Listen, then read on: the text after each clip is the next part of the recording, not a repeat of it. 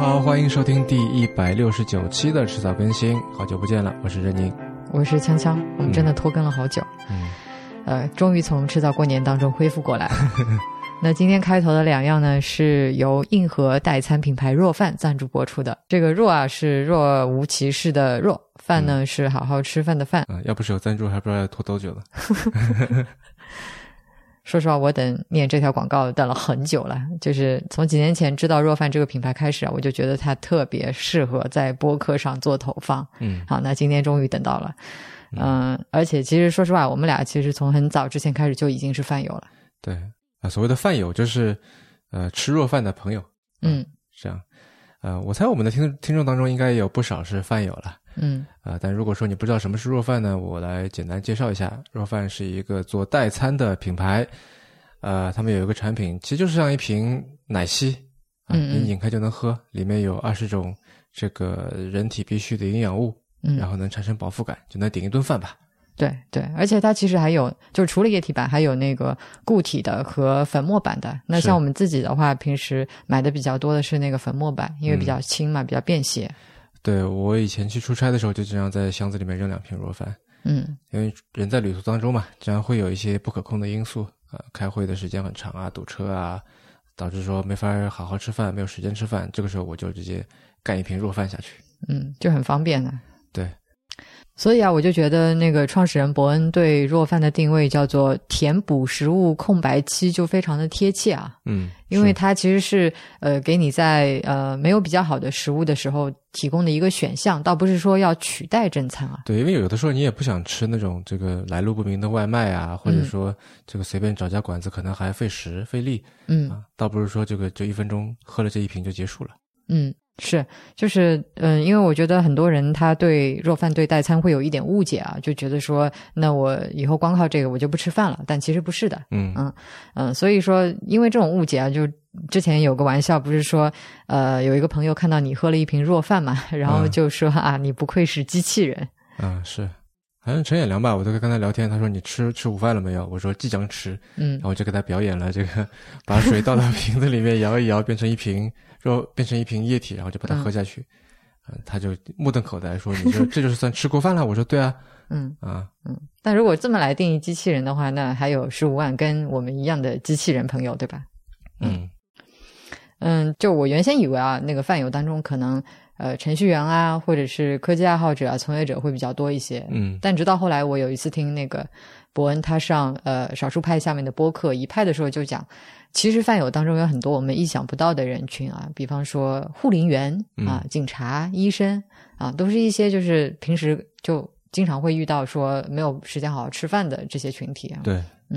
那对于我自己来说的话，因为你也知道，呃，平时我还是比较重口腹之欲的，可不是嘛。嗯，所以就喝的比较少。但是像这个出去徒步啊，尤其是长距离或者说基础设施比较差的那些荒郊野外啊，是那我觉得这个粉末版的弱饭就是一个很好的选择。对，它营养又均衡，而且携带也方便。嗯而且有的人不是在徒步的时候会带那种能量棒嘛？嗯呃，肉饭下面也有一个叫乳清蛋白棒的产品，啊、它味道还挺好的，是蓝莓和朗姆酒的这个混合的口味。嗯，那就算你不在户外，你在上班的时候，桌子抽屉里面放几条，这下午不是三四点钟半饿不饿的时候吃一条解解馋啊，嗯热量又低还健康。就说起来，我记得他们之前还有过一个饼干的，不过后来就是最近我去看的时候就已经没有了。啊，嗯其饼实那干饼据干说也新还版今行。年会上市，啊，哦，还挺期待的。啊，对，那到时候可以买来试试看。嗯然后呃，最后的话，我想跟再跟大家分享一个我自己的小发现吧，嗯就是一般人我知道他刚开始接触那个肉饭的时候，会觉得说口感可能有一点难以接受啊。呃，其实我自己也是这样子，但是我发现，如果你跟咖啡搭配一起喝的话，就是会喝出燕麦咖啡的那种香醇感。可能有一种谷物的香味，对吧？嗯对对对，应该是我觉得，嗯，嗯啊，不过他们其实自己也有这个咖啡口味的液体版。对你也可以直接选那个更方便。是嗯，嗯，好了，那今天两样差不多就到这里。呃，如果说大家对于若饭感兴趣呢，可以去他们的公众号“若饭”去看一看啊，那里面很多文章都是伯恩他们的创始人自己亲笔写的啊，还还写的还挺不错的。嗯呃以及呢，就是如果说你没有体验过若饭，但想做一个尝鲜，想尝试一下，那么我们跟伯恩他要了一个算我们的听众福利吧。嗯，你现在跑到他们的公众号去回复“迟早更新”这四个字，就可以拿到一张八折的新用户优惠券。嗯，公众号就是“若饭”两个字，若无其事的若饭是好好吃饭的饭。好，那就这样吧。接下来就是今天的正式节目。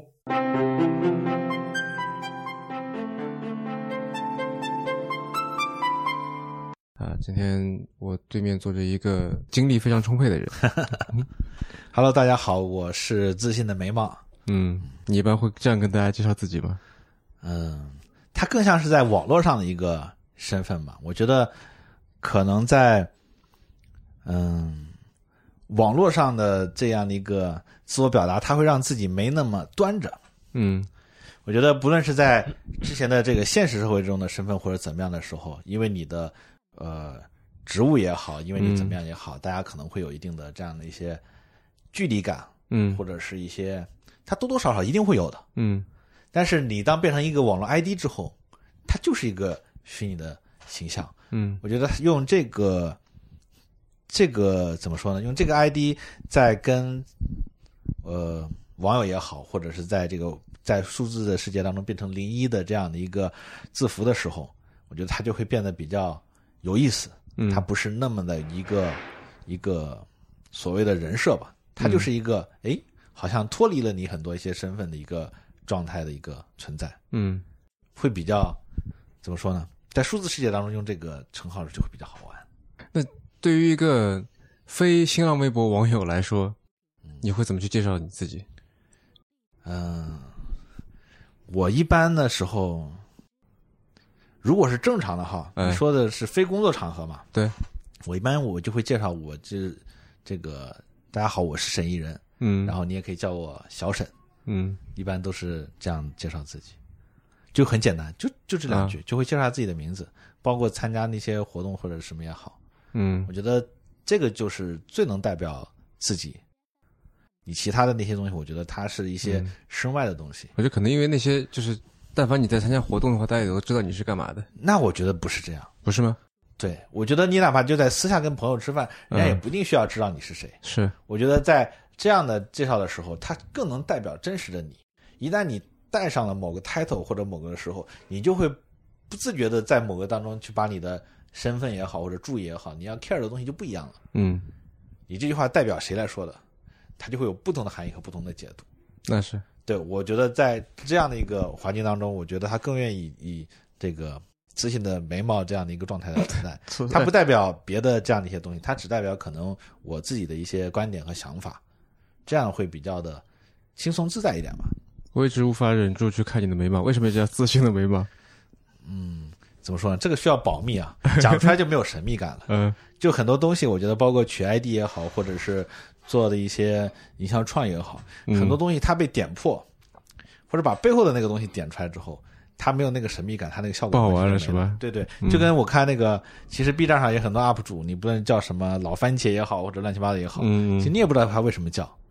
但往往这些你仔细想，很多你能记住的这样一些 ID，它可能往往的可能不那么具象，嗯它有一点点，哎，你就很不能说好奇，哎，你就会觉得这个有点点不一样。嗯它一定会在就跟魔术一样，魔术我就不太喜欢去看揭秘，嗯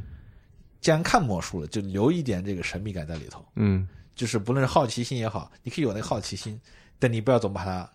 中间的那个乐趣啊，你以后那你想，你以后看到这个魔术之后，你想到的永远都是哦，这个背后是怎么搞的，嗯而不是啊，我快乐的想去，哇，嘖不一样，真的太惊喜了，或者是如何，那个给你的快乐感和你和拿到拿到他这个究竟是怎么做的这个快乐感，他可能让你以后每次在看这个魔术，你都会觉得哦，我知道他是干什么。啊，你是这样理解这个事儿的？我以为这有点像是，嗯，就好像就我们做品牌嘛，有点像是一个做一个品牌故事一样的感觉。嗯这品牌怎么来的？为什么叫这个名字？啊，不是这个代表了什么精神等等。其实我怎么说呢？我觉得包括以前在上学的时候，那个那个语文好像是应该是语文的很多考试，嗯，就要你去解读作者是为什么要表达那个中心思想。对你想想，很多东西真的是只可意会不可言传。嗯那个东西被你描述出来之后，感觉就不一样了。嗯我其实特别喜欢金庸的小说，嗯，包括还我也喜欢看梁羽生那些小说，但我不太看这些小说翻拍成电视剧，嗯它会打破我的那个想象，嗯嗯嗯嗯，对吧？我脑海中的这个，假如说王语嫣，对是什么样，嗯我脑海中的这个武功招式该是怎么样被施展出来的，那个是不一样的。嗯但是哦，你放在那之后，人就是这样很奇妙的动物。就是我记得是个科学研究说，你对这个人见的第一面、第一印象，会决定了你对他整个生、整个这个你跟他这个相处周期当中是百分之七十的印象，嗯还，是多少？反正很大的一个比嗯嗯例，超过一嗯半的这个比例，会由第一印象决定。对你看了他之后，你以后总在看到之后会，那你的想象空间就没了。嗯我觉得，尤其是文学作品，很大的一个这个不一样的点哈，就是包括我其实看视频的这个这个时候，有时候也会尽量的会去避免一些这种原著改编的这个东西，或者我看过原著，要么我就是没看过你原著的，嗯我就直接看你这个；要么我看文学作品的，尤其是自己特别喜欢文学作品的一些，我就尽量避免不去看它，它会让我的很多东西就定在那里。嗯哦，，我的想象可能就是那个样子。哎，他不要去破坏它。嗯我这个人的性格使然就不太喜欢那些固定死板，就是那样的东西。嗯，看出来了，这对个话话题根本搂不住你，你对我嗯会更愿意去把一些自己的一些理解这个东西就留在那儿，嗯他也不会过于的去去怎么样。嗯嗯，那对于这个，我再把话题再给搂回来哈。好，嗯，那对于不知道谁是自信的眉毛和不知道谁是沈艺人的听众呢，就是坐在我面前这个人，他之前做的一件事情，就是在管 OPPO 这个品牌的相关的推广工作，对营销的工作，可以这样说吧？嗯对啊对，没错。然后，如果你可能不知道它，但是呢，有一句话你可能会这个这大概率应该是听说过的，嗯叫做“充电五分钟，通话两小时是，”。嗯，这算是你的一个作品吗？我觉得它很难叫做一个作品，嗯，你有点把不能说有点把它过于的营销人的作品的感觉。那我们还是看怎么样界定作品吧。在我看来，像文学作品，嗯真的能被长时间洗涤过、嗯沉淀下来，那个才叫作品。你最终被人遗忘在历史，你历史中华泱泱大几千年，很多东西就没了。那标准不太一样嘛。对，所以说就是我每我年对多广告出来，你一个广告能被人记个三五年，已经非常非常厉害了。嗯对，所以说我就说刚才我们这个话题应该是首先是如何界定作品，在我嗯心目当中，作品一定是那样的，嗯嗯嗯，对吧？你比方说像蒙娜丽莎这种东西，它嗯是作品对；对，像大卫他是作品，真正有这种足够高的价值，能被称上，在我啊，只在我的观点当中能能被称为作品的这个东西，它一定会经过足够长时间洗涤的东西和嗯沉淀的东西，嗯它才被称作作品。它可能只是在我看来，就是那段时间的一个呈现，因为怎么说呢，它也很难说是你一个人的作品，它毕竟是一个组织的最终的结果的嗯，呈那现。当然。那对它吧是怎么来的呢？呃，这个东西还是来源于最早的这个讲讲故事。这个闪充的这个技术哈。嗯闪充一开始在推广的时候说充电速度四倍快啊，如何如何。这个最原点的故事啊，嗯为什么我们会重点推这个东西？它有一些容我发散的讲一讲啊。嗯，在我上高中的时候，索居然尼从高中开始说起。，对这个嗯事情的缘起真的是那个时候，索尼之前有款 MP 三长得像鱼雷，嗯，我没印象。那款 MP 三的时候，嗯，反正那个时候叫鱼雷啊，我嗯忘了它嗯嗯具体的这个型号了。那个时候索尼 MP 三有个很神奇的功能，它大概就充短短时间电就可以听相对比较久，嗯你知道吗？尤其对于学生党来说，你知道那那个时候不论是 Apple 的 Video 也好，还是 iRiver 的这些东西也好，嗯你知道那个电啊，其实对于学生来说，不像现在来说，你自己相对来说有很方便的这个补电的条件。那个时候，这个设备哇，你可能没电啊，或者是个很麻烦的事情。但是哦，你课间好像充个几分钟就可以听一阵了。那时候上课或者自习课的时候，这个听个 MP 三嗯还是挺正常的事情。所以说，那个事情让我留下了很深的印象。哦，我在那个时间段的时候，虽然有这个，不论是三星的那个 MP 三啊，还是 iRiver，还是这样的一些东西的时候，嗯哎，其实有时候特别想要个那个，就是它在某一个使用场景就特别打动你。它在我看来就是，哦，经常在那个时候，这些 MP 三啊，或者 PSP 或者会没电的时候，它就是个很好的解决你一个痛点的这个嗯东西。嗯嗯然后第一代的闪充技术是搭载在当时的 Find 七上，嗯呃，它的推广可能也没有那么的响亮，关于这个闪存的技术。然后我在应该是一四年的时候，应该是一四年的时候开始负责当时的营销策划的工作的时候，我们也在有一个不能说是，首先有个很重要的任务就是怎么样把这个闪充技术推出去，它是个命题。嗯呃，因为相对来说，在那个时候它是个领先的，因为别家没有，嗯而且它是一个其实相对能解决当时痛点的一个一个技术吧，领先性的技术。嗯别家再把这个续航时间解决续航这个问题啊，续航你可以看成两个方面，要么你就是这个电池做的特别大，时间特别久，那时候嗯超长待机，手机做成那么厚的、像砖头一样的，是是是，对不对？嗯但是其实你可以换一个思路，就是把充电做快。嗯充电做快呢，但是这个话怎么跟消费者讲，怎么在沟通的时候，它其实是需要一些怎么说平时的语言。充电速度提升四倍，其实是一个很难有具象的感觉。嗯消费者在这个接受的这个过程中，他其实是需要，因为在当时的情况之下，其实哪怕在现在情况也是，消费者留给一个品牌的时间其实是非常非常少的，对吧？你我们自己做这个行业，你觉得这个事情可能重要，但在正常消费者当中，你可能真就一带而过的东西，他其实不是那么在意你的。怎么样能快速用一个简单的东西去占领消费者的心智？它其实就是像解决到应用题一样。嗯我觉得对消费者沟通，首先他能理解这个东西究竟是干什么的，对吧？然后哦，而且你在这个东西就像写作一样，写作当中有一种修辞手法叫夸张，嗯但其实它是依据事实依据的话，在当时有充分的实验室证明，它是可以在这样的一个条件下实现充电五分钟、通话两个小时的。你让消费者觉得这个东西不可思议，嗯你你如果说我充电十分钟，通话四个小时或者五个小时，它那个神奇力度感可能更小了。嗯但你说充电两三分钟，通话一个小时，好像这个对比又不够那么明显，嗯嗯，对吧？哎，你有时候就要，首先五分钟是个比较容易量化的场景，是那五分钟和两小时这个反差让你觉得有点不可思议，哎，你有可能去探究一下，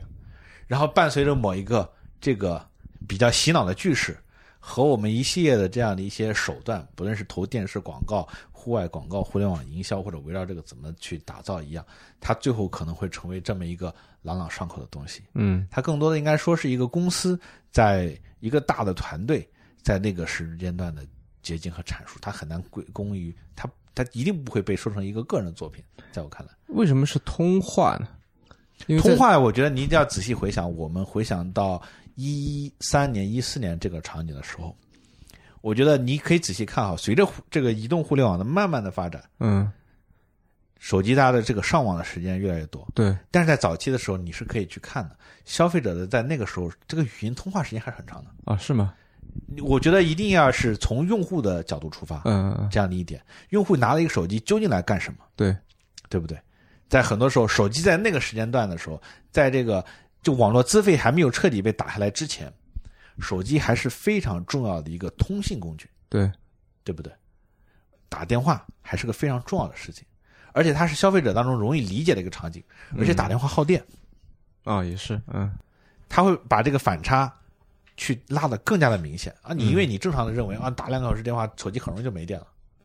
其实我觉得他是在多方面去给你找一些吸引人的适合这样的场景，他这样易于你理解，然后这个场景你又常用，你能感受到，而且你又觉得它是个痛点。我觉得它很多的时候还是要从用户中来到用户中去，然后再用上一些营销中的手段、方法、包装和技巧，嗯最终去给消费者重现。但一切一切离越来源这个离不开这个用户本身。我觉得包括其实你看前些年特别成功的怕上火和王老吉哈。嗯嗯这一点上来说，其实它还是基于消费者出发的。嗯那个时间段，你看哈，川湘菜其实特别火，伴随着《中国好声音》当时那个节目，嗯是那是个不说哈，那个是手段和方法，嗯是工具。念的特别快那个对，但是它背后核心还是洞察了中国人对上火这个事情很有意思。嗯中国人吃辣的会上火，嘴上长疮了会上火，长个痘痘也会说是上火。中国人很喜欢在传统生活中用上火来归纳这个东西，嗯而且广东这个地区是有喝凉茶的习惯的，是的但是你可能福建可能也有部分有哈，但是再朝北基本上嗯就没了其实是不多的。但广东那个凉茶我去喝过，那完全不是王老对吉，我苦凉的茶要不命可啊，能是甜的， 对啊，因为在传统的这个过程当中，糖这个东西是上火的，对吧？我们在这不过了嗯讨论中医和养生哈，是认为那是上火的，但是他这个点抓的很对，你懂我意思嗯嗯，吗？那个时候王老吉很多的时候，他不是从超市卖出去的，嗯他是在川湘菜馆卖出去的。是哦，大家觉得吃辣的会上火，然后他抓住这个一点，但是究竟能不能上火？上火本来就是个没办法界定的东西。嗯嗯嗯，他用这个心理暗示，觉得哦，你好像吃这个东西，就好像喝瓶这个玩意一样。而且他也没宣传疗效，对吧？他说对怕，嗯所以说，我觉得你看，他还从消费者的心理出发，嗯，你能给消费者带来什么样的价值？你做任何个品牌，做任何个商业行为，消费者掏钱买你，他一定是希望从这获取价值的。没有人会买一个无用的东西，嗯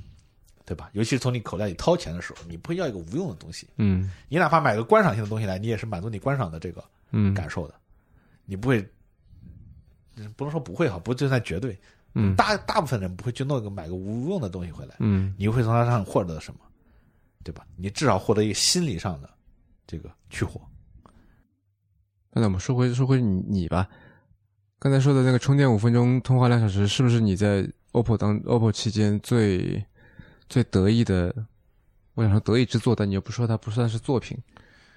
我觉得他很难有被得意的这种说法吧，因为我觉得嗯在工作的这个过程当中啊，这不会有这种成就感吗？说说这是我主导的一个案子，现在大家都知道了，人人尽皆知，我觉得我然的后出成了就很多梗，这样成就感不来自于这儿，不来自于这。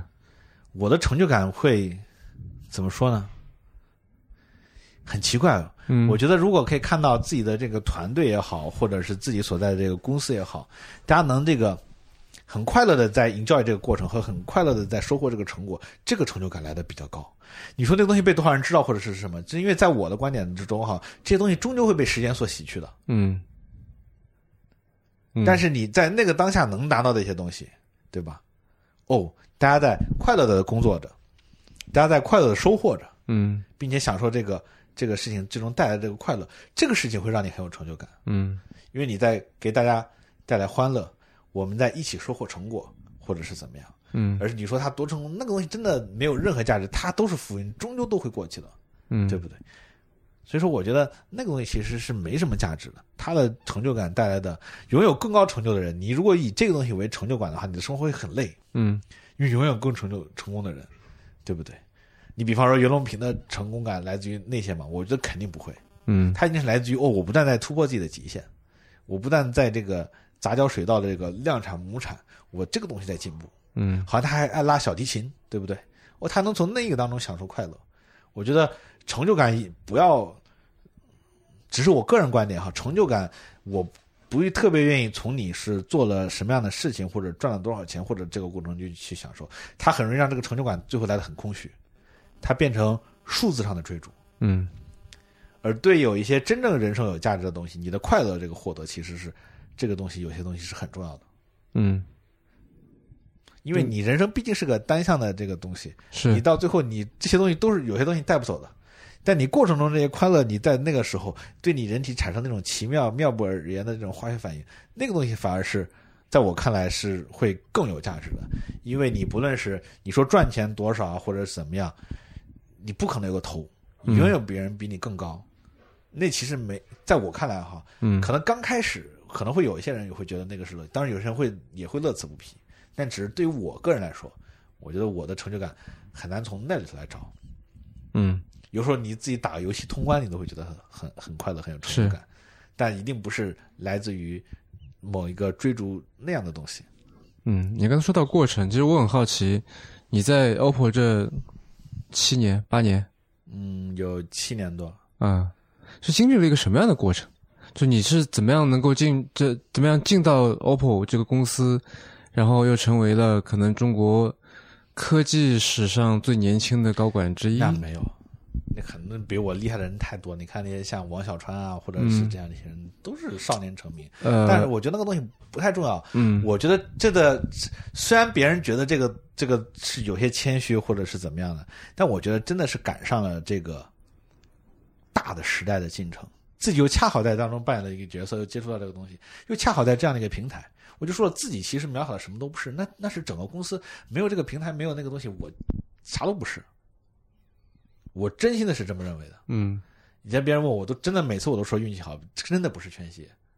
我就说真的，我就是运气好，嗯赶上这个时代了。你就跟看那个大江大河一样，你就看那个宋云辉这个人一样，也就是这样嘛。你赶上时代给你带来的东西。我举个例子哈，我们不举近现代的，你哪怕你像像历史上的一些一些伟人，如果不是爱因斯坦，嗯可能有个某某斯坦，嗯对不对？我觉得一定要人人如果历史这个东西你看多的时候，我觉得人一定要相信，人在历史当中扮演的这个角色不应被过大的放大化，没有你一定会有另外一个人嗯，在扮演那个东西，只是这个时间进度的长短对和。。但是你就是你作为一个就事后诸葛亮去看的话，你会发现说啊，这个人在很多的节点就不停的在跟时代 click，对吧？都都都对对上了，都对上了。所以说我说你的他这个对上的这个时刻是什么？他真的就是有时候需要一点点运气。嗯我觉得能让我怎么说呢？我在这个公司首先找到的很大的一个快乐点是价值观的同频，嗯就是我觉得在这个过程中的感受很好。这公公司一直在强调这个这个本分哈，我觉得大家对本分理解首先不太一样。我们单讲我们在这儿的理解，还是回归到事情的本源，抓住事情的正确方向，我就隔绝外在的压力。我觉得这些东西是我在我自己的这个过程中会非常认可的。你把外界的压力隔绝掉了，回到尝试啊，每个人对本源的理解是不一样。你尝试回归到你能理解的本源。嗯然后找到它那个正确的方向，你在享受这个过程，它有点像真理探究的过程，嗯或者像自我自我的那个探究的过程，嗯就很有意思。我觉得这个过程，尤其是这个文化上的这个这个事情，对我很吸引，也就是当然了，我觉得也来自于这个老板他们的一些这个表现也好。那所以，我或者记得你在呃 OPPO 的上一份工作是在小米，对吧？对，是我大学第一毕业的第一份工作，我一共就我大学毕业的时候就做两份工作，啊，在小米待了一年半左右吧，因为肯定没到两年，就是嗯期权什么，我记得当时没要，我后来就离开了。嗯就是机缘巧合，你说没有什么特别的。当时我觉得我周边的朋友什么都不理解，哇！你知道，在一二一三年的时候，那时候真的是超火的公司，对，但就对我突然来说就没兴趣。就像我说的，你不论是薪资也好，或者是啥也好，那个东西很难让我，我从中一旦获得不了快乐之后，这个事情对我来说就没吸引力。嗯有人说你站着说话不腰疼，说你现在这个这个收入也还可以了，你有了一定的这样积累之后，我当年没有社会积累的时候，没有这样积累的时候，我也放弃了很多东西，我就离开了北京，然后就来单独来到深圳，嗯因为我觉得那个东西在我来说真的没有那么重要。就我虽然知道这个话在很多人听起来很凡尔赛哈，这个很站着说话不腰疼一样，但是我觉得一定还是要在当中去寻找一些快乐。比方说，尤其我在这个，尤其我在去年的四五月份决定这个这个停下来嗯歇一歇的这个时候，因为发现身体有很多的一些一些毛病也好，尤其我有这个这个神经头痛，然后我的这个胃有很多的地方也有一些的糜烂性的胃炎啊和这样的一些问题，包括肠这个肠胃消化和这个神经都有一些不好，有些是老毛病，有些是长期积累下来的，然后就会发现身体上有一些这个东西啊，就会让你很难在你这个过程当中，你在工作和这个过程中去阻止你去寻找快乐。嗯就像我说的，那你其实你放弃的东西是很多的，在别人看来，不论你的收入也好，你的这个东西也好，但是在我看来，你歇一歇、停一停，没什么大的问题的。我觉得，就像我说，在我看来，人生就是场马拉松，嗯，你不知道终点在哪，你也不知道时间点会卡在哪里嗯停掉，嗯但是你唯一能过程中，我觉得你就认真对待好这个过程就行了。结果这个东西，它不论来什么样的结果，你学会享受结果。但你如果你把你的这个追求就变成那个结果的时候，人生可能会变得不但是压力也好，会让你变形，然后还是让你在当中无法体会快乐。我觉得很容易就变成这样。嗯当然了，这只是个人的一个状态。我觉得每个人在社会当中，他都会有不同的这样的一些追求和想法。嗯，因为我自己也是出身于我们家庭，也就是个普通家庭，我父母还在小时候离异了，我跟我母亲去这个成长起来，家里也没什么钱，我也没有毕业于名牌的大学，没有什么。但是在我从从开始到现在来，我觉得一定还是要追求，就我说的。在别人很多人听来可能是站着说话不腰疼的事情，但我觉得正是在这个其中，可能就是刚才你说的，正好和那个点卯上了。因为我在过程中始终去追求，它让你自己能否感到快乐。嗯我一直这个，呃，我应该是在高中的时候，突然有一天自己不能说想通了，哦，我大概明白，我知道为什么，我希望我这辈子在我咽气的那一瞬间，嗯我觉得我这辈子没白来，我可能就是我觉得我这辈子对我活的这个没这个，可能说活的还可以的定感义觉吧。跟保尔柯察金一样的，对，我觉得我没白来，我嗯不一定要做成伟大的成就，但是我在这个过程中是去享受这个过程的。嗯不要把它变成一个压力任务，变成一个 KPI，变成一个什么样的东西去完成的时候，那你人生多没意思。嗯这是我一些简单理解，话题好像扯远了哈。嗯，没有这个，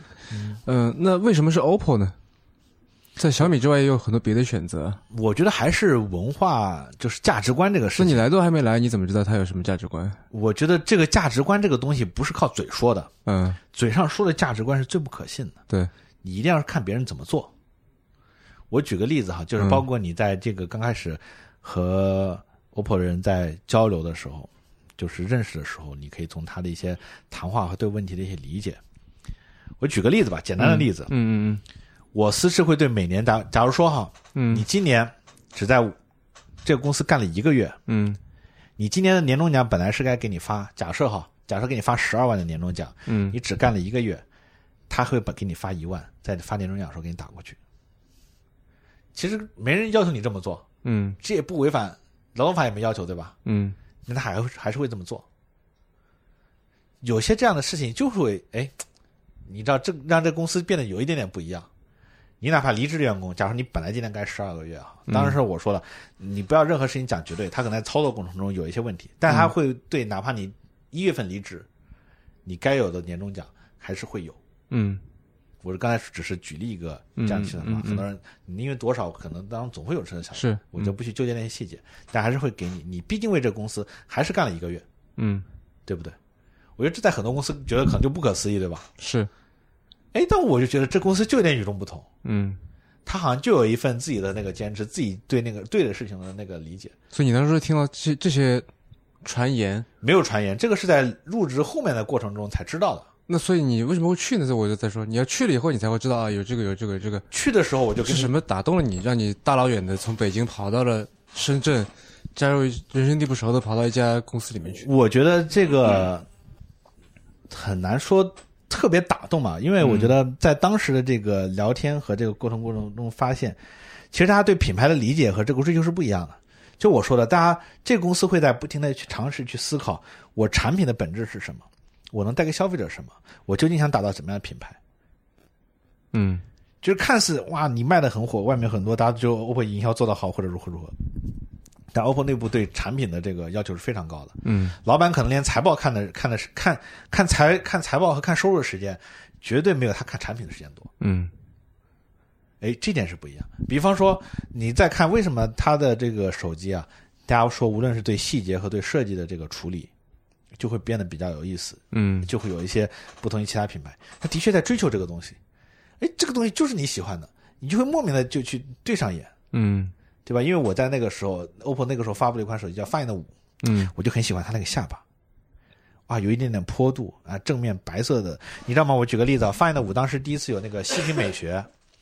手机的这个屏幕正常来说它不会是全黑的，嗯它会在下面不论是你那个液晶也好，它会泛的一些淡蓝啊或者淡淡灰的颜色，是，它为了整个正面屏幕好看，在里头刷了一层油墨，让整个屏幕在细屏下的时候呈现全黑的状态，那是要成本的，你跟消费者也很难去沟通的。但你就为了好看，你做了这个事情，这个东西就让你觉得不一样。嗯这就是我特别喜欢 B N O 的东西。虽然 B N O 的这个，你从音质或者是什么上面来说，它一定不是最好的，嗯对吧？当然了，你说音质好，我可以去买真力，哇但那个东西你摆在家里，它就像工业的产品一样。虽然乔布斯的桌上好像也有这那玩意儿，但是哦，如果让我放在家里放个音箱，我肯定会想选 B N O。虽然它音质一定不是最好的，使用体验不一定是最好的，但的确好看。就有一些你就会愿意喜欢那个东西，我就喜欢有些细节精致和和怎么说呢，就是让你看上去赏心悦目的东西。嗯你可以说，我对这些产品来说，我可能会对它的颜值要求可能会放在第一位的，就像我们刚才聊手机的使用的一些体验一样。嗯我会明白我，我不停的，我是个数码发烧友爱好者，我但我不停的再去问我的这个诉求，最核心的诉求是什么，嗯然后我就会在当中去做取舍，你就会有自己的偏好，嗯对吧？我觉得就像我举个例子，徕卡相机卖的很贵，对不对？嗯哎，但你仔细拿到那个相机的时候，你再和其他一些相机比起来，它的那个做工、它那个按钮，尤其它旋转的细节，哪怕它磨旧了之后路童的那个感觉，嗯就是不一样，嗯对吧？我觉得这就是一些很特点的东西，这有些公司在有一些之外的那些呈现，它就非常完美的体现了。但有些就不太在意这些的这个东西，哦，你就很难当中去找到这个嗯，我印象很深的是，呃，OPPO 跟《新世纪福音战士》做的那个联名啊，啊、那是我看到过可能国内品牌做联名产品完成度最高的嗯，啊、一系列从我产现在品这到包个装到这个啊还对是对这个，对对是嗯对对对，我还在用这个。虽然也现在出了很多的这个新的手机，就是我说的，你总会有一些不一样的这个特点。有人嗯爱 A，有人爱 B，对吧？有人可能喜欢这个，世界就是有多样性的存在。嗯但这个恰好就吸引你，他的对产品的追求，企业的一些文化，很多正好吸引你啊，那你可能就对上了，然后一干就干到现在但。这肯定，我猜应该也跟他做的东西是手机相关吧？嗯，不一定是说，呃，对吧？我觉得很难。你说 OPPO 的蓝光机做的也很好啊，嗯 OPPO 蓝光机也是很让人舒服的。你仔细看它那每次开仓、关仓，包括那按键那个清脆的手感，嗯我觉得就是不一样的。包括它对以前的 PCB 版里头的这个油墨刷成全黑的，其实你说谁会看到蓝光 DVD 里头那个东西长什么样呢？嗯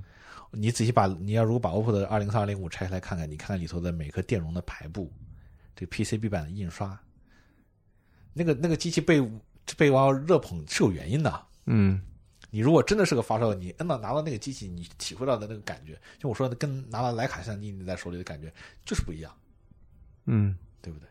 你有些公司它就会背后有一些奇怪的要求，包括跟那个我们 CEO 公司一样，他真的看产产品的时间，这个线条究竟该怎么样，是不是有时候肉了，或者该怎么样的时候，这个时间真的很多，比关心公司那些财务报表什么时间多多了。嗯在我的理解过程中，就很有魅力。我觉得这公司很吸引人的地方就在于这些点上。嗯它就很容易让你觉得哦，你好像找到。我觉得不论是手机，我觉得从小的时候到现在，数码产品，不论游戏机啊，各种各样一样，音频产品和这些东西啊，我觉得你一个公司有对待产品这样的一些这个美的追求的时候，哎，会变得让你有些吸引。再加上又是我感兴趣的这种电子产品和这样的一些玩意的领域，嗯，包括哪怕你是你做做别的什么也好，我觉得哎，那就是挺不一样的。嗯，但说起电子产品，或者说现在我们是用的最多的电子产品，毕竟还是手机嘛。对， OPPO 之所以就知道 OPPO 产蓝光机的人，我估计很少。很少很少，对吧？对，因为在中国真的只有发烧友才有这个东西，你毕竟买嗯个碟也要几百块钱。是，对，而且现在尤其由于流媒体的这个冲击，这个市场更在萎缩。对，所以我很好奇你对于手机的一些看法。你第一台手机是什么？还记得吗？你说完全自己拥有的嘛？对，上大学以后第一台，嗯、还是你高中就有了？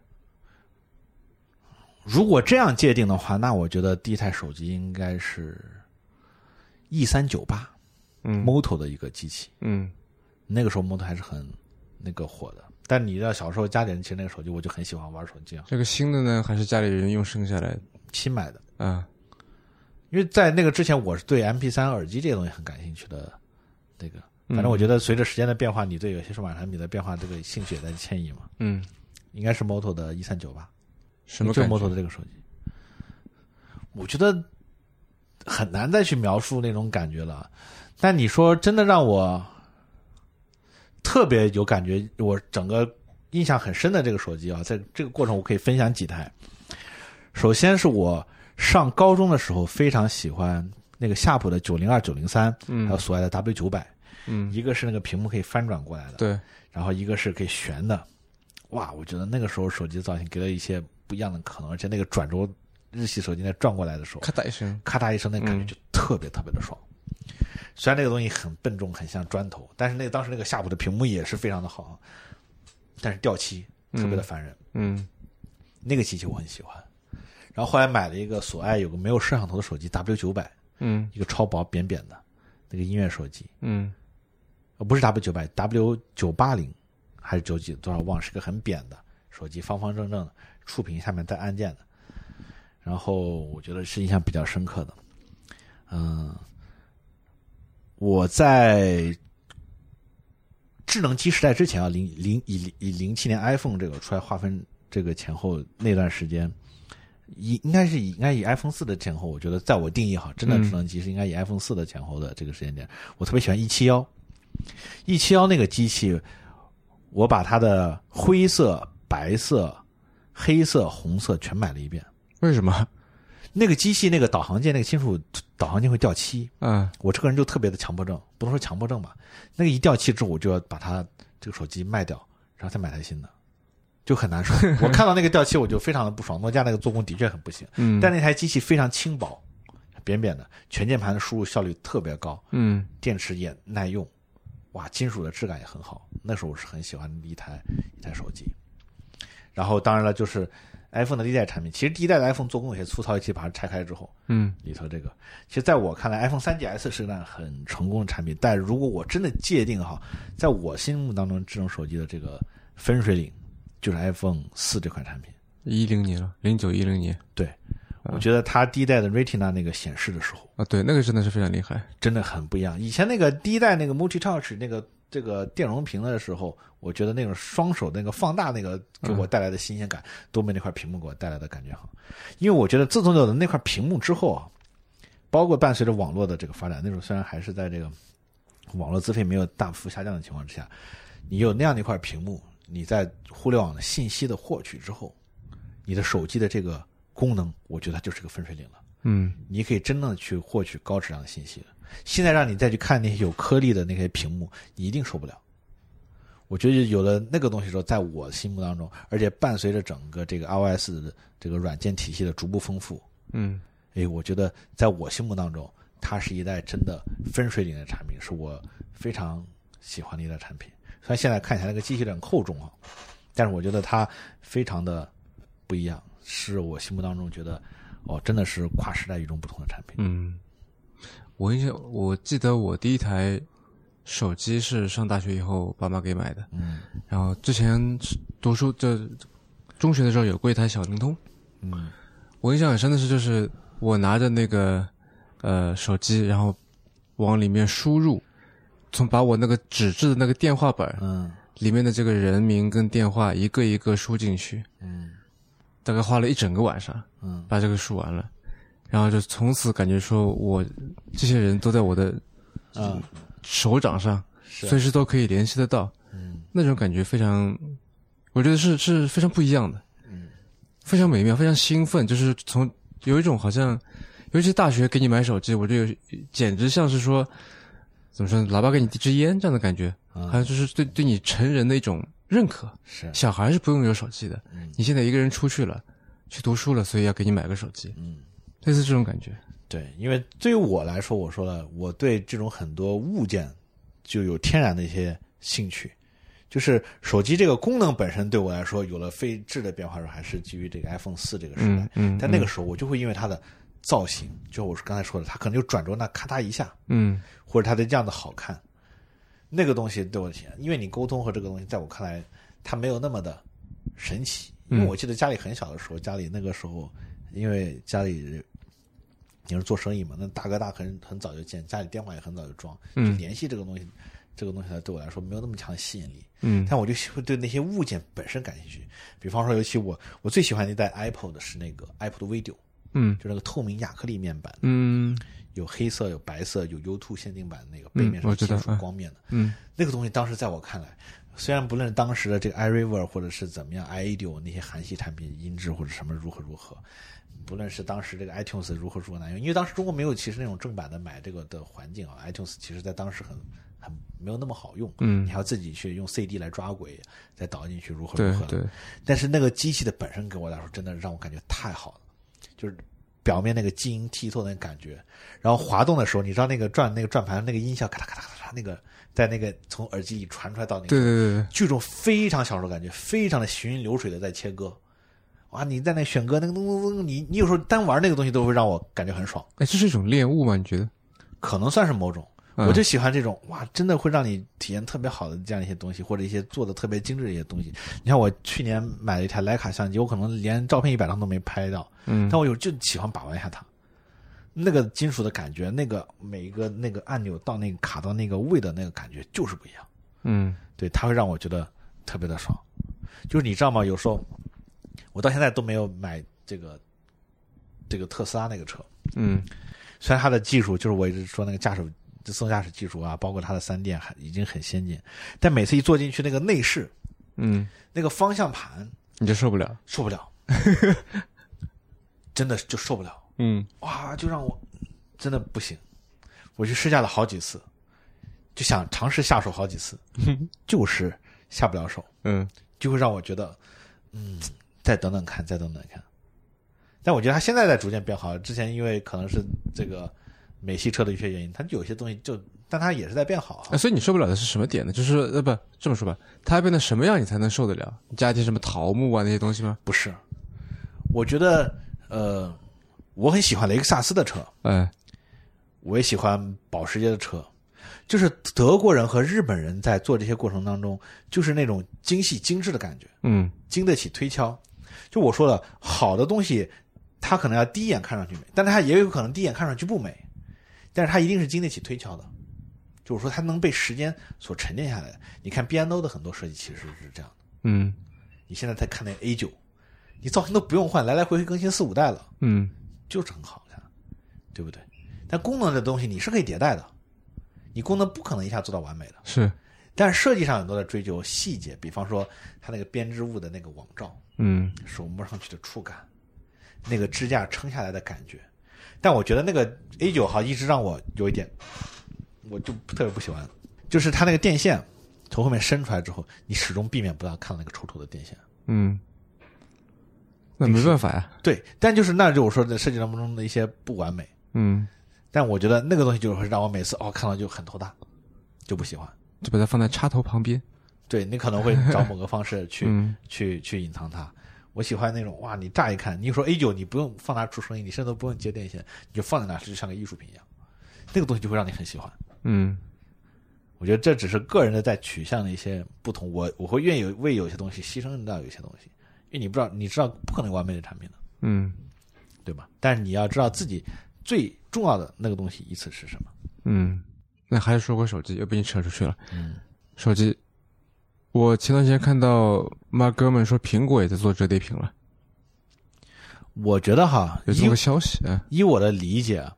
就是你对于这样的一些头部厂商，他会去做各种尝试，是，但最终是否把它推向市场和什么时候商业化，以这个技术能达到某种的要求的时候，是否在商业化，那是不一样的。就像我说的，你每个厂商都会做很多先进的这个叫预言的机型，嗯对吧？你预言的机型做出做了，你可能开始尝试了，你什么时候把它市商业化、市场化呢？那是另外一个时候的事情了。但是我觉得，就是伟大的企业一定会不会停止探索的脚步。啊是，但是我我在说的这个点，这就是说，就是哪怕是苹果去做的探索，也只不过是折叠屏而已。它说不定有很多东西你是不知道的呢。就是我我首先说一点哈，嗯我觉得你不可能一个企业永远在创新的巅峰上，但你也不可能永远在一个低谷上。我不是在说一个企业，就苹果作为一个企业，而是在说手机作为一种产品。对，就是我说你可能看到它 的或者听到的消息，他在做折叠屏，尤其他要做很多尝试的探索，你不知道的，嗯对不对？就是我觉得每个厂商根据自己的实力，就包括财力也好，你对供应链、对研发和对各种能力掌控的不同也好，你可能会有一些不同的这个预言。也许那只是我们知道的预言，就也许手机未来不一定是这个固体呢。嗯，我举个例子啊，它也许会变成什么？不它会一定变是固体，什么意思？它可能是个 glass，它可能会是个眼镜吗？嗯嗯。哦，我还你说是变成我还变成液体了，啊就感觉我说不，那可能是个手上的物体啊，嗯啊你懂啊吗啊，物，体物体啊啊，它可能会变成另外一个形态，嗯它也可能，嗯对吧？你看我们小时候看那个《龙珠》一样，嗯哇，那超级赛亚人戴的那个一样，嗯对不对？但是你不论是语言的交互这个能力，当然你在这个总用语音交互，其实，在非私密环境用语音交互其实挺傻的。嗯嗯但怎么样会去解决这个问题？它伴随着技术和各种各样的一些进步，我觉得它有一段时间就会有一些技术的一些大爆发，但有一段时间它就会相对沉寂。现在的手机市场，我觉得相对来说平静了很多。一方面是因为，首先在操作系统上基本上就变成两个大阵营了，嗯不太会有本质的区别。但各家的这个可能安卓阵营有会自己对它优化的好用与否啊，嗯或者是否满足自己的用户的特点与否也好，就是哦，你好像你换了个新手机，来来回回装的还是那些软件。嗯对吧？这个新鲜感一定程度上在这这个降低你对它的新鲜感。另外一方面就是本身的这个硬件的这个半导体技术、电池技术，材料学技术它发展遇到瓶颈了。嗯我举个例子，接下来限制这个这个手机发展的很大一分就是材料，还有电池，对吧？哎，材料的这个东西，你好像现在来回只能对，你形态有变化，你医药材料上有变化，但材料科学的变化它是基础科学，它需要花很多的时间，是它有可能到某个时间点它才会带动这个东西来。嗯对不对？所以说，我觉得它就会相对陷入，对整个行业来说，它都会陷入到一个相对的平稳期。也许到下一个爆发期的时候，又是某个时间节点，对不对？我觉得嗯强求不来，但我觉得永远怀着美好的期待。现在看到的所谓的屏下技术啊，什么卷轴屏啊、折叠屏，我觉得它都是在这个长河过程中的一些小的尝试而已。那你觉得接下去五年会怎么样？会会哪些东西会出来？还是就和现在差不多？五年不好说，我觉三得年？三年之内，我觉得不会有本质大的变化。嗯，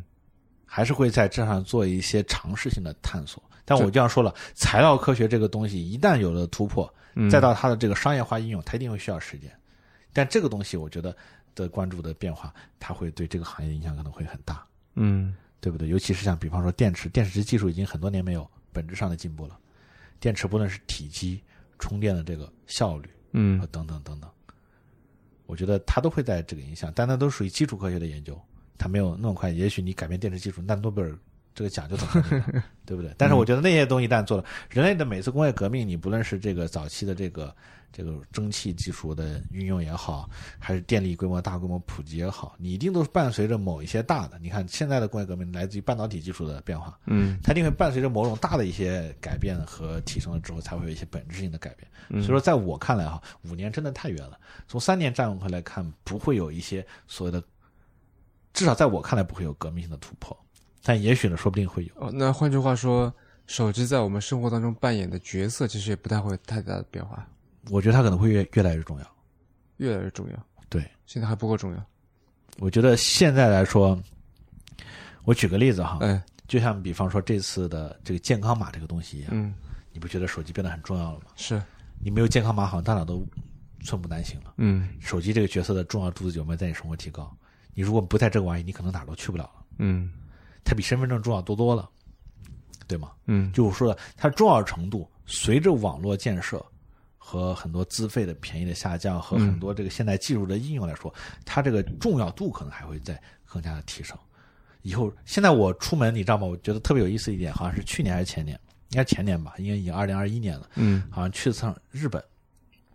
那天我下从酒店下楼的时候，傍晚我就带了一部手机，啊，真的特别不方便。然后结果我后来本来好像去买东西，还想溜达一下，后来跑回去拿了现金和卡。嗯哼，这在在两个国家好像手机的重要程度就有点不太一样了。是。我在中国已经习惯了只带一个手机出门，日本对也可以啊，用那个 PayPay。但那个时候我就没搞那些嘛，啊啊啊！对吧？但其实哦，好像我们这更方便，你其实打开二维码就行了。对其，实像日本对菲利卡的这个要求，它其实它的 NFC 是个特别的东西，是菲利卡有是专门的成本的这个东西，嗯对不对？因为我觉得啊，你看，包括我们的这项类似于微信和支付宝的这些变化，包括现在你在深圳驾照可以用电子的，身份证可以用电子的，嗯车辆行驶证可以用电子。以前还在以前还在车上贴个年检标签，在车上放行驶证，现在深圳这些都可以给你做成电子的了。嗯你车上不用放这些东西，哎，挺爽的。我觉得它的重要程度可能伴随着这个信息化的越来越进步，它的重要度可能会越来越高。嗯。五 G 呢？你觉得五 G 会在你想象当中的这个场景里面扮演一个什么角色？五 G 首先，我觉得它对整个国家的中工业化的这个互联网的建设会有非常大的影响，因为这个东西怎么说呢？物联网层面呢？对，因为我举个简单的例子哈，五 G 这个东西啊，它伴随着速度的提高，它一定会带着这个相对功率的一些网络功率啊和相关的一些提升。嗯手机电池没有发生本质的变化之前，对吧？你看现在五 G 手机很多变得很厚，要么大家想办法再提升充电技术或者如何嗯如要不何给，你自动切换一下？对，要么大家平常都给你待在四 G，你现在用的是五 G 手机，大部分是待在四 G 网络的，对不是对？是，就是我说的这个技术呢，它对很多你在其他一些状态电量供应充足的状态下，不，假如说我举个例子，可能对未来的的这个自动驾驶，它可能是有翻天覆地的影响的。嗯现在手机上的影响，我觉得它还需要有待时日，有待时日，它一定是需要什么？永远是设备走在技术的前面的，不是简单的技术啊。就假如说我举个例子，有了五 G 手机，有了更快的网络，可能伴随着后来产品的续航的进步，哦，有些软件、有些应用慢慢可以技术上去开发出来。但是目前来说，肯定暂时没有。但你看四 G 的时代，对于类似于微信啊、支付宝这样的一些应用，其实它的这种重要程度一下就大很多了。嗯尤其是手机支付的这个东西，你给快速的用网络再获取一些东西，嗯包括对于类似于抖音、快手这样的超超级 APP 来说，但是你想想，你五 G 哦，你可能看高清视频更快或者怎么样，它没有对你这个本质的使用体验或者给你带来价值对有这个提升，但说不定会有别的。嗯但是我觉得这个东西一定先有了这个东西，才会有不同的这样的一些有创意的人、有想法、有能力的人去做出来很多的东西，对不对？嗯所以我觉得还是对未来抱出一些的期待，但嗯它很难在我的想象力的空间当中给出一个特别好的答案吧。嗯而且我觉得整个网络铺设也需要一定的时间，现在好像也只有一线的城市和一线城市的核心的地方才有五 G 的。五年之后未必铺得好，对，而且那个成本很高，对那个成本比四 G 的基站贵很多。是而且铺得多，嗯对，因为五 G 它只能相对覆盖相对小的区域，它的频段和它的这个首发速率问题。能耗也大。对，但我反而期望啊，首先这个希望五 G 能在类似于自动驾驶和这个相关的上，对说不自定动会自动驾驶是因为它这个频率高嘛，对所以反而更加适合。对，嗯而且它的这个用电限制的功率场景也都会好很多。嗯嗯嗯，你大学是学什么的？我学的海商法，什么东西？海商法海就商跟法。船舶航运、啊航海贸易相关的法律。所以你是学法律的。对，大学是学法律的。嗯，那你为什么会来干营销这行？怎么说呢？我因为在大学毕业了之后啊，虽然也这个受家庭的这个呃要求，也象征性的去考了一下类似于什么国考啊，也去找了一些工作，但我嗯发现我对那些东西没兴趣。我觉得我还是想要去干个自己有兴趣的事情嘛。我当时觉得我对数码电子产品很有兴趣，尤其那个阶段对手机。我上大学的时候兼职也在卖手机啊，给自己搞一些零花钱，在那些手机的卖场做兼职。的嗯这种销售，我就特别的想选择手机行业。但是你让我去搞研发、写代码那个东西，我不擅长。嗯我后来看了一看，我能搞什么呢？然后又能和这个有充分的这个哦，好像我可以，因为我觉得我对消费者有理解，然后我沟通能力也还行，逻辑思维也还好，诶，我尝试从这儿入手吧，然后就开始搞这个。我觉得还是基于兴趣出发，嗯，并没有过多的说我就要做营销，然后我只是说哦，我好像只能做这个。对，但是我觉得还是要选择自己一个感兴趣的事情。你为自己感兴趣的事情在投入、在付出的时候，那种快乐的感觉也好，那种收获的感觉也好，是不一样的。我以为你会想去成为一个产品经理，就你刚才说的那种热爱，让我感觉好像我觉得哈，现在之前有个什么说法，叫人人都是产品经理或者啥嗯，那个其实扯的。做产品的这个东西，它一定是要有你有了一定的积累和理解，因为产品呢最重要，除了一些像我刚才说的美学素养或者其他之外，嗯，它更多是对于用户的理解、对，对于需求的把握、提炼和取舍。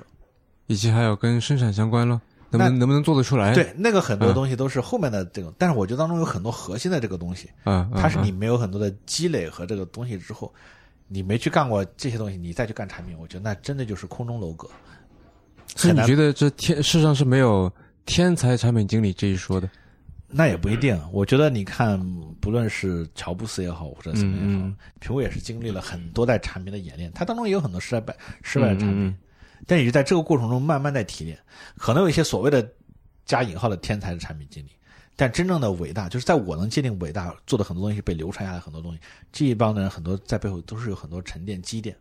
他一定被时间洗过的东西，这个是很重要。你你界定的伟大是什么样的伟大？我就说哪，些品牌可以被叫做伟大？我觉得索尼是一家很伟大的公司，索尼，嗯它其实你看，不论是当年的显像管技术也好，还有很多的电视啊、Walkman 啊，或很多东西，它在推动了时代很多东西的发展。是，其实我觉得像 Walkman 和 Apple 是对这个音乐这行业产生非常大的影响的，嗯对不对？索尼包括在做电视，而且索尼在做，尤其在做半导体这块儿，哇，对这个东西有很多大的影响。我觉得他们在改变着时代的进程，改变世界的进程，对不对？我觉得是很不一样。任天堂在我看来也是个伟大的公司，嗯，我其实特别喜欢任天堂，从小时候玩任天堂的游戏机， FC、GB、GBA，然后到现在的这个 Switch，我觉得他一直在尝试告诉整个世界，我对游戏有不一样的理解。甚至他不是告诉世界我对游戏不一样的理解，他说我认为的世界是这样的，嗯好的游戏是给大家带来快乐的。我觉得虽然以前有话说叫这个暴雪出品必属精品，但是在我看来，任天堂的东西才是真的最有意思的。嗯我觉得你看任天堂的这些游戏，你看现在我在玩 FC 上的这些，这个马里奥也好，还是不论是健身环这样的产品也好，嗯嗯，还是 Splatoon，还是现在的这个动森也好公，森嗯还有包括那个马里奥奥德赛也好，哇，我觉得这些东西真的都很伟大，对不对？我觉得他在尝试。你看，其实对于大部分的游戏主机上来讲，那、哦、我又升级了显卡，我又升级了这个东西，我又可以渲染怎么样更精美的画面。嗯但任天堂一直在给我强调，我游戏给你带来怎么样的快乐，怎么好玩儿，而不是简单的就追逐硬体的升级。这点上，我觉得我任天堂就是个伟大的公司，嗯它尝试给别人带来快乐。你想，任天堂以前生产扑克牌的， 嗯哼，是最早的时候，对，嗯然后人家做游戏的时候，真的是带来了与众不同的思考。游戏原来可以是这个样子，或者游戏它本来就可能该是这样的。任天堂很多游戏，你全家老小一起玩的时候都很爽，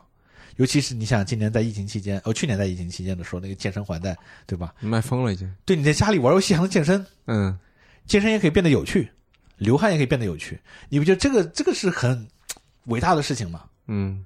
他把我很多之前想不到的东西，你甚至无法想象的东西，我变成一种哇，让你哇一下的这个呈现。啊，还有那个 Labo 嗯那个纸哦对板纸那个板纸箱板做的的，嗯所以说，我觉得任天堂是一家我真的觉得非常伟大的公司。就是我说，它这个企业啊，在对利润和规模之外，它有更高的追求，对不对？我觉得这样的公司是可以看成伟大，它是经得过时间的洗礼的。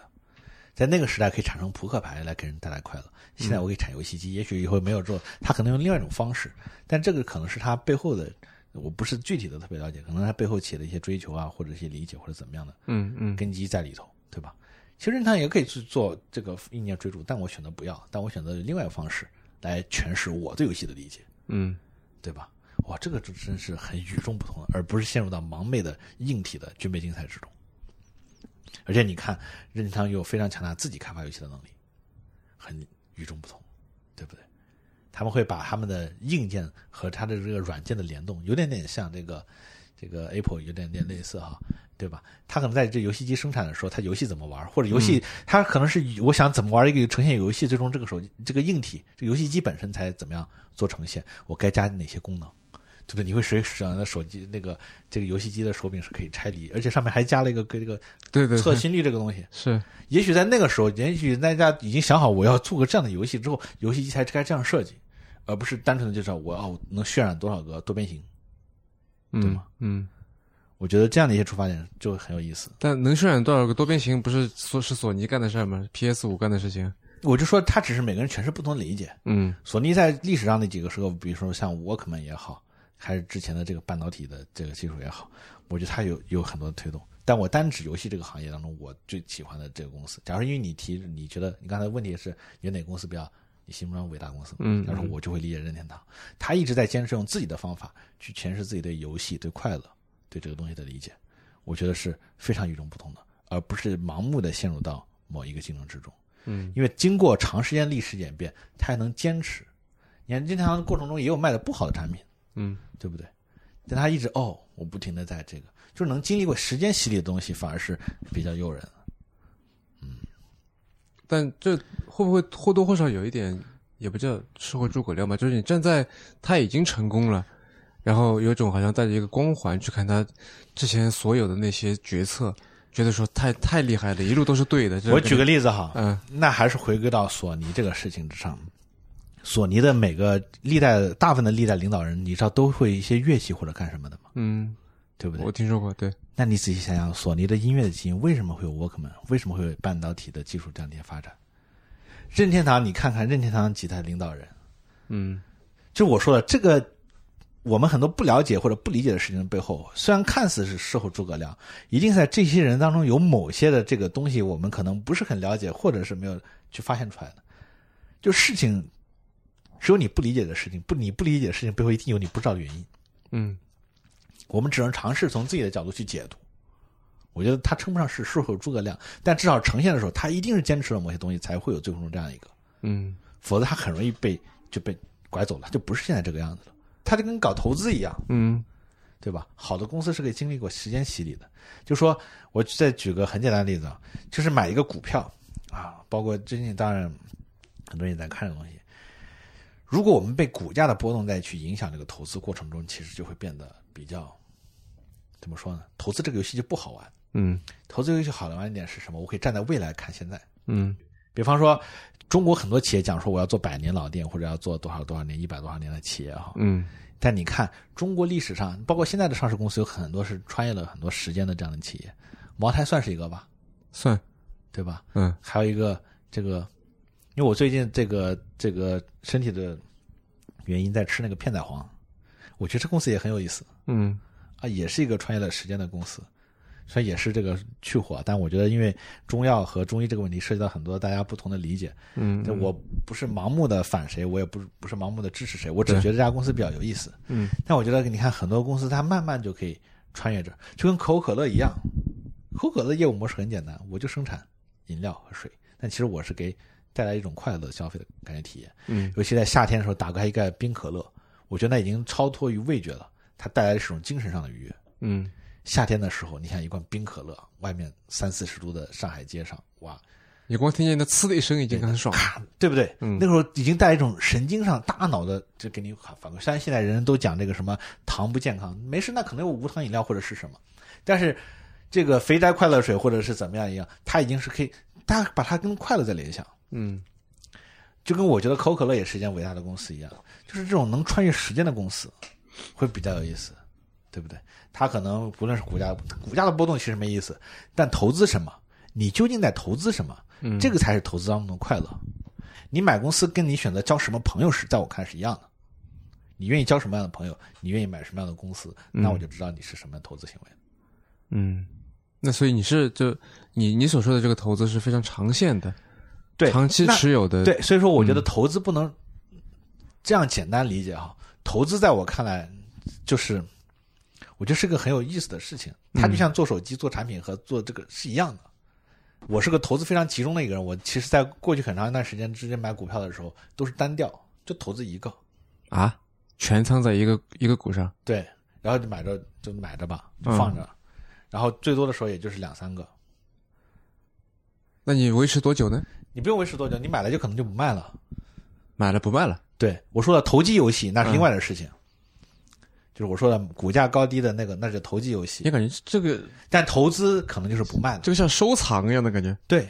嗯就像我有时候会收藏一些酒，我虽然嗯酒量不太好，也不是不酗酒，也不嗜酒，但我有时候会收藏一些酒。嗯酒是没有这个期限的，红酒可能有一些哈，嗯这样赏味期限，白酒没有。哎，就很有意思。嗯为什么投资？投资我就说了，跟交朋友一样，你愿意跟什么样的人做一辈子的朋友？你在买什么？你买的是公司的是什么？你买的是它的股价？你还是想从他身上赚钱？你就想你从你朋友上身上赚钱，还是你选择哎，你就是投资你认同的这个志同道合哦，的？你是带着这样的心态在买在买股票的，这就很有意思。所以说我说了，股票当中分两个部分，一个是投资，嗯一个是投机。投机是游戏，在股市当中你可以享受这个快乐，赚钱没什么不好，它不是任何问题。嗯你可以去投机，但是我觉得投机和投资你一定要分开来。如果要投资的时候，你就是选择跟什么样的人在交朋友是一样的，对不对？我就说了，你会不会从你想从你朋友身上多赚一些钱？嗯，你会不会把他这个我就交一段时间把你利用完，我就把你踹掉？所以你是以交个朋友这样的心态在做股票的投资，嗯就是如果你要买一这很有个意思嗯买一个公投资投资一个公司的情况之下，其实是几个问题回答出来你就行了。嗯首先，你买它一股的时候，你愿不愿意把它你只持有这一只股票，或者你愿不愿意买它这个公司？嗯这个问题能回答出来，我觉得这个公司已经十有八九可以投资了。嗯然后再问一个问题，就是站在十年后看，你觉得这个公司会怎么样？它还在不在？站在二十年后、五十年后在不在？你死了之后，这个公司还会不在？人家都说友谊才是地久天长呢，哎，那如如何来衡量一笔成功的投资呢？难道不是年化收益率？就我说了，刚才还显然不回是对吧回？到我们前面讲的那一点哈，嗯，你从什么当中获得快乐？你如果从数字和那个投资额当中找那快乐，我说那是投机游戏，你可以对玩，但是我觉得嗯你可以自己搞个小账户，或者是用一部分的资金玩。但当嗯投资的时候，你享受这个过程，我是不是真的在投资一个伟大的企业？我跟这个企业一起在成长，我在古代人中国人讲叫“士为知己者死嗯”，那你现在就是为你认同的公司花钱，嗯你投资它就是了，对吗？你要这样来理解投资和投机，我觉得就很有趣。但你花的这个钱，你在二级市场上交易之前也不到那公司账上去啊。那你管他呢？ 就我说了，士为知己者死。 那古代你还你能为知己者死呢？那那你管他一级市场、二级 市场？他是对你自己的行为一种判断，啊嗯你是否在享受这个过程，嗯嗯，对吧？？哦，我真的在，那个是不太一样的。嗯我觉得就会比较有趣。你再这样看，我觉得你把投资选择，就像你有意思嗯选择什么样的朋友是一样，你愿意和什么样的人，对吧？你走的时候，你等你人走的时候，你钱一定是带不走的。嗯，对不对？那你选择与什么样的人为伍呢？哎，这个意思。投机是个游戏，我是觉得它依然是可以玩的，它不冲突。嗯但是你在这个过程的选择会变得非常重要。嗯，你不停在说投机投资，我想到一个一个很老的冷笑话，是说投机和投资有什么不一样？然后说，就是一个是北京人说的，一个是广东人说的，嗯这是纯粹就是一个口音的梗，哎，不说了。嗯嗯、你刚才说到你一直在说快乐快乐，嗯，最近其实看到很多跟科技公司相关的不怎不那么快乐的新闻，嗯，比方说最近拼多多又有这个员工呃自杀呀，包括一些爆出来一些不太好的消息，但但我觉得，就是我最近看了一部那个电影，叫那个《心灵之旅》。嗯，我也看了，对，我觉得其实人可以通过很多这样的艺术创作作品或者看的书这样也好，我觉得不停要去反思自己要什么。嗯没有人一开始就知道自己要什么的。像我觉得我比较幸运，我在比较早的时候想明白自己想要什么。嗯但我觉得你在这个过程中，一定要人的这个过程，一定就是我说的，你一定要知道你自己的快乐点是在于什么。哎，这是一种天赋吗？你觉得不是，我觉得还是前人的智慧给到我，就是说了，可以后天学习习得的这个能力，知道自己想要什么，因为很多人都不知道。我觉得很多时候一定是在后天习得的。你人带来这个世界上的时候，当然就像那个电影你讲，你可能会带来一些你的 personality，嗯但很多剩下的一些东西，我觉得一定要前人很多，我就说了，有很多的书、书籍、前人的话语或者很多东西，它一旦能经过时间的历练留下来的时候，它是有价值的。嗯而不要我们盲目的去看很多被快餐消费的东西。那个东西可以给你带来短暂的快乐，就跟垃圾食品是一样的。不妨碍垃圾食品，可乐你也该照喝，嗯但你不可能三百六十五天喝可乐，那你要喝出问题来了，嗯对吗？就我说，你一定要在这个过程中不停的自己去寻找。我觉得你人活在这一辈子是这个这个过程中，一定会一定会有终点的，没有人会不死。嗯但在这个过程中，我究竟在寻找什么，寻求什么？我觉得不停要去反问自己。是，但是我也跟一些年轻的朋友聊过类似的话题。我说你要确定自己喜欢什么，因为我也是一个，我觉得我很幸运，我是一个知道自己想要什么的人。嗯，但是他说那我我觉得不知道呀，要么就是我觉得什么都很好，或者说我觉得什么都很没劲。所以我就觉得这个东西一定是要不着急，慢慢来。很多人都想说，我立马就要达到什么，我立马就要 get 那个结果。嗯你凭什么就一下就知道你喜欢什么呢？对不对？你把它交给时间嘛，你不要急。我觉得嗯那在知道之前那段时间如何心安理得的度过呢？不会觉得很焦虑吗？我觉得为什么要焦虑呢？就是我说你一定要想好自己是有焦有终点的，嗯你不要在快慢这个事情上纠结。呃中国有句古话叫做“朝闻道嗯，希死可以。”，对，那不是吗？一样嘛。古人已经把这话告诉你了，嗯你也许就是在最后一天的时候才知道这个结果的时候，说你把那个道得到了之那后，他就享受了一天，这不是很可惜吗那？也可以有什么可惜的？嗯你当得到的那个时候，你已经有足够的快乐，那个是这种大的快乐。嗯这个东西是看着很虚，但是我就说了，人一定不要着急。我们现在把很多事情都很急，我立马就要达到那个，然后我就要按照那个走，嗯凭什么呢？你玩俄罗斯方块对不对？嗯你不可能总是都是方块或者长条给你掉下来，嗯人生不也就这样吗？那俄罗斯方块你中间堆的再惨，你慢慢只要你控制好节奏，你你依然可以把它削到只剩一层。嗯对吗？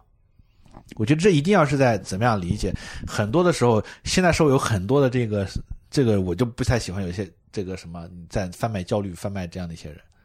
没必要。嗯这个长短，这个东西不是你能决定的，对吧？有很多人也可能时间就很短，那个东西你哪知道你哪天可能就没了呢？嗯嗯，对不对嗯？但在这个过程中，如果你持续在寻找，哪怕最后一天你没找到，但我持续都在这个上下求索的这个过程之中，你去 enjoy 这个过程就好了，嗯不要被迷茫、这个紧张、这些压力的情绪推着你走，嗯而是你要坚定的知道我在干什么。那么着急有什么用？欲速则不达。嗯你突然得到了就得到了，你得不到，你可能就一辈子得不到。那凭什么上天就要求每个人都要最终都得到那个呢？嗯不可能，对吧？我觉得一定要学会接受生命当中的一些不完美，接受它的瑕疵，接受它的不可预测性，嗯，这才是人生有意思的地方。嗯不要把自己变成那个车轮，或者变成这个东西。现在社会太多贩卖焦虑、贩卖压力、贩卖成功的人了，嗯，对？吧？凭什么每个人都要成功呢？大家对成功的理解不太一样嘛。是，对不对？我觉得你要找到自己，你就活这一辈子，你把你自己找到了，就足够可以了，那就是非常大的成功。嗯这只是我理解的成功哈、你能找到自己的真的价值、自己的快乐，就是成功，嗯。别的东西都是虚无的，在我看来。那时间也差不多，我们呃有一个固定环节叫 One More Thing，嗯就是我们请嘉宾来推荐一个东西，嗯，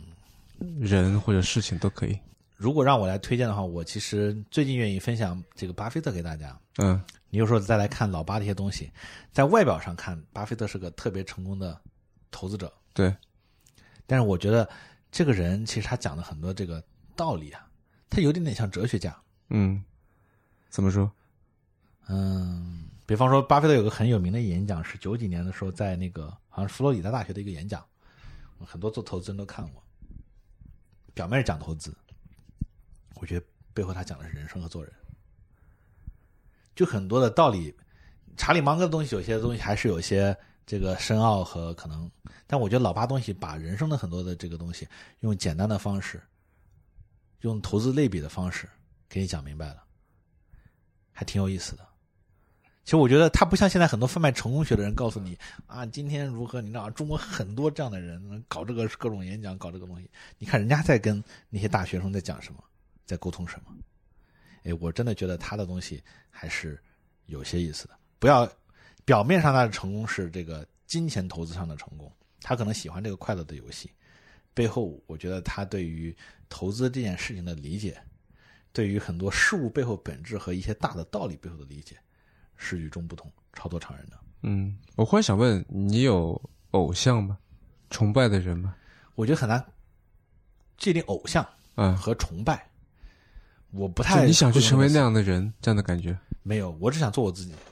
啊，但是我觉得会从这个人身上汲取到很多营养，嗯嗯嗯，我就说我会非常的欣赏、